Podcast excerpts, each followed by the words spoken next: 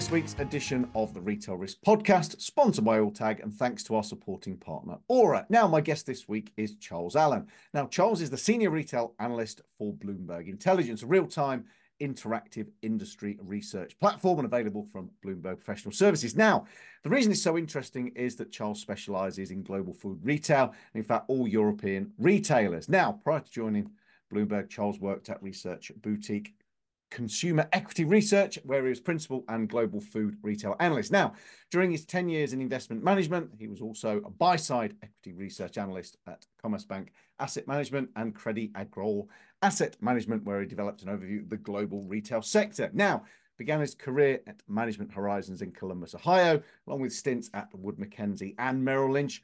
Europe, honing his very, very impressive retail expertise. Now, welcome, Charles. Yeah, thank you. Thank you for having me. Well, uh, first of all, I think um, for those that don't know Bloomberg Intelligence, perhaps tell me a little bit about that business and then maybe where you sit within that, Charles, and your role, if that's okay. Yeah, sure. So, um, Bloomberg Intelligence was something that was developed by Bloomberg about 12 years ago now. And for those of you who know the Bloomberg terminal, it's got a huge amount of financial data on it, not only financial data, but also government statistics and other things.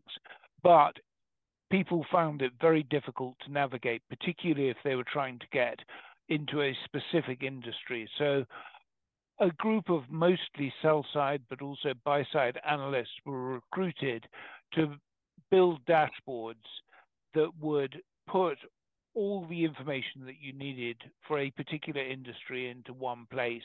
And we curated that data and then we also added to a little to it. We um, bought some additional third party data sets.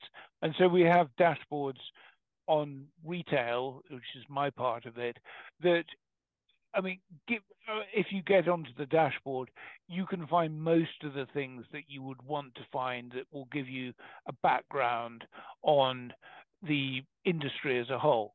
Then, on top of that, we also specifically write about company research. And so we write about the leading retailers, and we have a, a product called Primers, and that is a sort of get smart quick idea where you've got Uh, all of our research is written with a piece of text, a, short piece of text, and also an exhibit that so you you've got a visual clue on what is happening. So that's Bloomberg Intelligence very shortly. As you said at the beginning, I'm a senior analyst here. It's my job both to make sure that the data stays up to date on the dashboards and then also to drive the research. So we're trying to write about what is interesting in the sector, what you know could change things going forward, and what has happened. And in terms of that um, research, is that I guess that's you listening to you know clients, the industry as a whole, and really just sort of then um, bringing forward key developments and, uh, and and keeping you know people up to date with what's happening. Yeah, I mean, to a certain extent, obviously, the retail sector is is not short of data. I mean, we've not only got um, all the regular reports from governments on retail sales, on inflation. I mean, and then there are also industry-specific vendors like Kantar um, with market share data. But also, unlike in some industries, I mean, the retail sector um, all, almost always seems to have someone about to report earnings or sales or something. So we have regular updates on what's happening. And so we're, we're basically responding to that. Mm. We're also trying to anticipate some of the things that may happen as well. So, you know, we're looking at um, forward-looking indicators um, that may help us to do that. We're looking at, you know, how retailers have allocated their capital, um, and whether they need to adjust that and what that will mean. Um, again, obviously, it's quite helpful that a lot of retailers have things like store opening. They publish store opening plans. They tell us what they're planning to do in um, online. And so again, you can measure them against what they said they're going to do and whether they're earning the right level of profit on these investments. Yeah, and there's sort of an ongoing stream clearly of fascinating insight that, that you publish. But um, I was intrigued um, recently that uh, one of the reports talk about the more indebted retailers, the Asda and Morrison's, that have been losing uh, market share um, for sort of the last year or so. Do, you know, do you think that's part of their uh, fiscal constraints? Do you think has that got something to bear on it? Yeah, I, I mean, there was no doubt that the um, when they were purchased by essentially by private equity, um, the level of debt um, was rather was not greater than there was expected, but the the coupons on the debt jumped very quickly. I mean, we had a period of you know very low interest rates for a long time, and so it seemed that debt financing was going to be pretty attractive. Um, it turned out that it hasn't been quite so attractive, um, particularly on the Morrison's deal. I think the, some of the debt was sold on by banks as a loss to them, and the coupons have been higher. So, um, although cash flow in retail has has typically been quite strong, is a greater proportion of it for these two companies was just going on debt or debt interest payments. It wasn't even going on um, repaying the debt. And, uh, you know, I mean, they're not alone in that. I mean, we also saw in Sweden, um, ICA, the market leader, was also bought um, by it, it's essentially by its shopkeeper owners, but also with some private equity. And again, it looks as if over the last year or so, they've also lost a little bit of market share um, to the publicly quoted company, um, Axfood in particular. Yeah, and I guess it's quite a concerning trend if we're seeing, you know, so much of the uh, of the profit, you know, earnings going on servicing that that debt. It really, you know, makes it difficult to invest in store fixtures, new technology, and and maybe keep it with some of the competition as well. Well, I, th- I, think the biggest issue, I mean, although there is that one as well, but the biggest issue was the need to be super price competitive. Mm. Um, as inflation took off, um, you know, consumers sort of perhaps naturally drifted um, to the limited assortment discounters, Aldi and Lidl in the UK. Um, is I mean, there are a couple of reasons for that. One is that they typically had lower prices than other people, but also if you're short of money, it's usually better to go to shop in a an, a store with a smaller assortment because you just can't be tempted mm. to buy so many things as if you go into a large 60,000 square foot store. Yeah, it is. It's sort of, uh, you know, many, many years ago in my past, I, uh, I uh, ran stores for Aldi and, you know, it was interesting to see one of the main drivers for people was, you know, that limited range was, was considered a big plus point opposed to a negative for many because it did allow them to, uh, to keep control over their um, spend and, and how much went in the basket. So yeah, it's a, it's a double edged one, isn't it? That one. Yeah. So look, so and one of the things that uh, I've heard you talk about was that um, you know the likes of Carrefour and Tesco and some of the other sort of supermarket incumbents need to consolidate market share and where possible stop customers switching to those discount rivals with lower cost structure. I mean, maybe yeah, is that actually possible to do? Do you think that um, have you got an opinion on whether you know what they might want to do or how they can actually stop people doing that? Well, uh, I mean, essentially, you have to have a sort of very competitive offer, um, and you need to be able to. you're never going to get your costs completely competitive with an Aldi if you're running very large stores, but you need to get them as low as possible. And I think that you know what this um, in the UK we saw from probably sort of early autumn onwards, we basically saw Sainsbury's and Tesco beginning to get close to the level of sales growth that the discounters were having. And probably in particular on a same store basis, they were probably right there in line with them because obviously Aldi and Lidl were continuing to open stores, so the total sales growth was a bit higher. Mm. Um, and I think that we've seen the price competitive level of those two supermarkets um, really get there. I mean, both of them are obviously run an Aldi price match, which um, it, it, essentially reassures people that they're not going to be paying too much for items. I think the the other thing that the advantage for for supermarket for large supermarkets is that they have a much greater participation of branded items in their assortment. And so what we've seen is the branded suppliers have got into this where they've seen volume declines for 18 months or two years, um, and they want to get back. They want to get some of their volume back, and the way they're doing it is promotions. Um, and it's much easier for a large supermarket to participate in that promotional activity because they traditionally carry the full range of branded items. Now, Aldi and Lidl, you know, do get special buys on branded items and everything, but it's not there every week. And um, Tesco and Sainsbury's have both done it in a clever way to really reinforce their loyalty programs. So when you see the um, Clubcard prices, Nectar prices, essentially much of this is promotions funded by suppliers and made available to the members of the loyalty scheme. Yeah, it's an interesting one, isn't it? And they're they're very very keen to to shout about the benefits that you can get from being in the loyalty scheme, and uh, it almost feels as if the non-loyalty price is elevated and the uh, and the loyalty price is driven as low as possible, just to hammer home the point.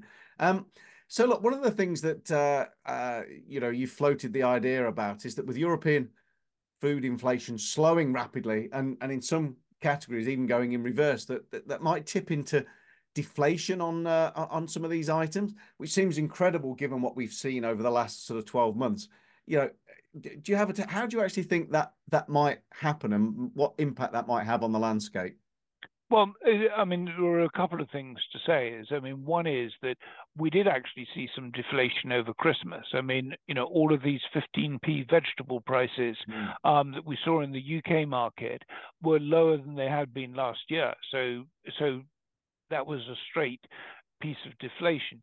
Um, but on a sort of macro level, um, what we've seen is if you look at the producer price input price in the UK, that is now falling year over year.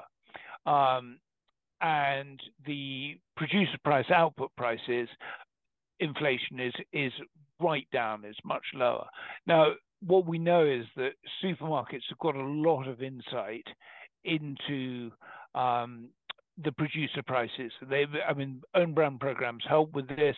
They know what people are paying or what they should be paying for most of their input costs. I mean, you're not going to know everything all the time, but you've got a very good insight into it. So when they see these producer price input prices down, they're going to they're going back to the um, producers and saying we want a lower price. Now, also, as you know, is every producer has to have a list price. Um, you know, the, it's a grid, so it's not just a single price. It depends on how much you're buying, and it also depends on some other payment terms as well. Um, but the producers are very reluctant to have to to get a to reduce the actual list price. So what they're doing is basically saying, "Oh, well, we'll give you a promotion instead," and so they're basically saying, "We'll let the the, the price of this item go down."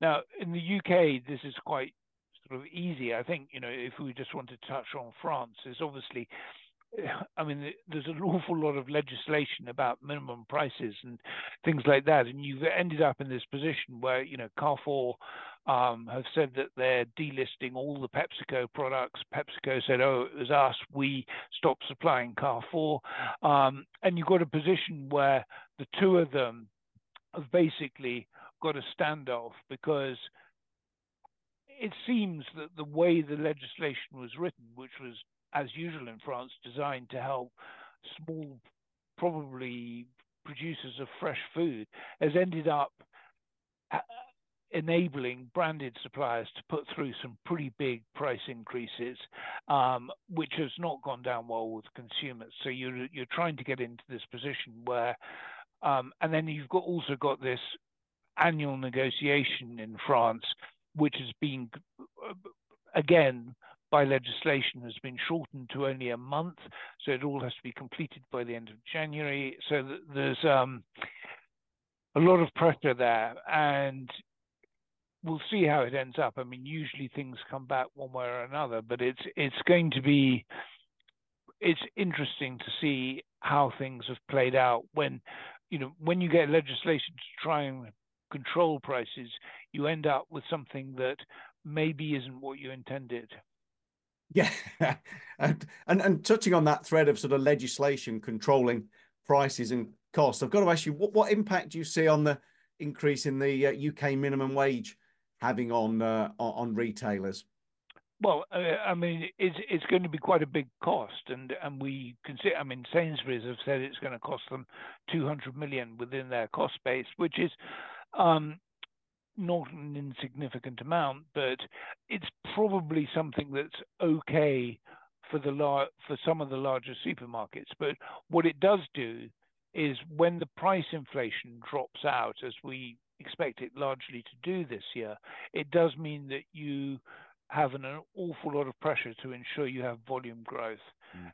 And you need to be driving volumes so that your sales number is going up and therefore you can afford to pay a bit more for your labor charge. Um, but it's it's going to be more difficult um, for people who aren't getting volume growth, and I think that uh, we're going to see probably more pressure in some of the non-food sector where essentially sales uh, are much more constrained and it's going to be more difficult for them. But I mean, realistically, we've also seen, um, you know, particularly at Sainsbury and Tesco, but you know, some of the other UK retailers as well.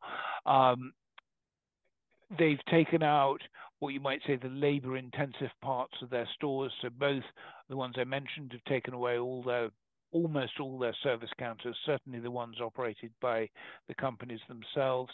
There are more self-service tills, and it's essentially just making sure they also rationalize the whole of the um, the management structure in stores to to to get away with fewer people. So so you're just constantly focusing on trying to make sure that you're as efficient as possible in terms of labour.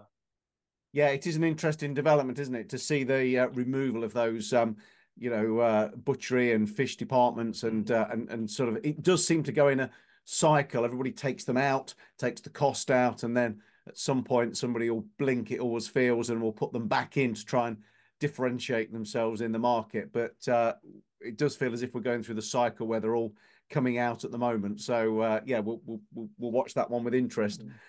Um, with the latest sort of research, there's all sorts of uh, great facts and stats. Any sort of key highlights or things that you found especially interesting or maybe surprising that's going on at the minute?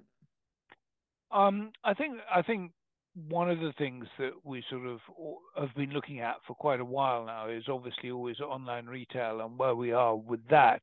Um, I think it's slightly surprising that you know both Tesco and Sainsbury have reported some increase in the level of online um, participation in their grocery, and Ocado obviously did perhaps slightly better than expected and, and certainly also saw an increase. Now, there are probably a couple of things on this is um, we talked about people wanting to control the amount they're spending. Um, online is a great way of doing that realistically because you, you set your basket before you shop. And if it looks too expensive, you can take some things out and put something else in. So if you've got, I don't know, 70 pounds to spend, you can make sure that you spent 70 pounds and that you, unlike wandering around the store where you've maybe actually end up spending a bit more than that because you put something else in the basket. So there's one thing. Um, I think the other thing, particularly in the incumbent supermarkets is that they've got better at essentially controlling the costs of online shopping is i mean there are a couple of things. Is one is that some of the delivery charges are probably more realistic. It's probably still a subsidy but it's um, more realistic. And secondly they've got significantly better in terms of productivity.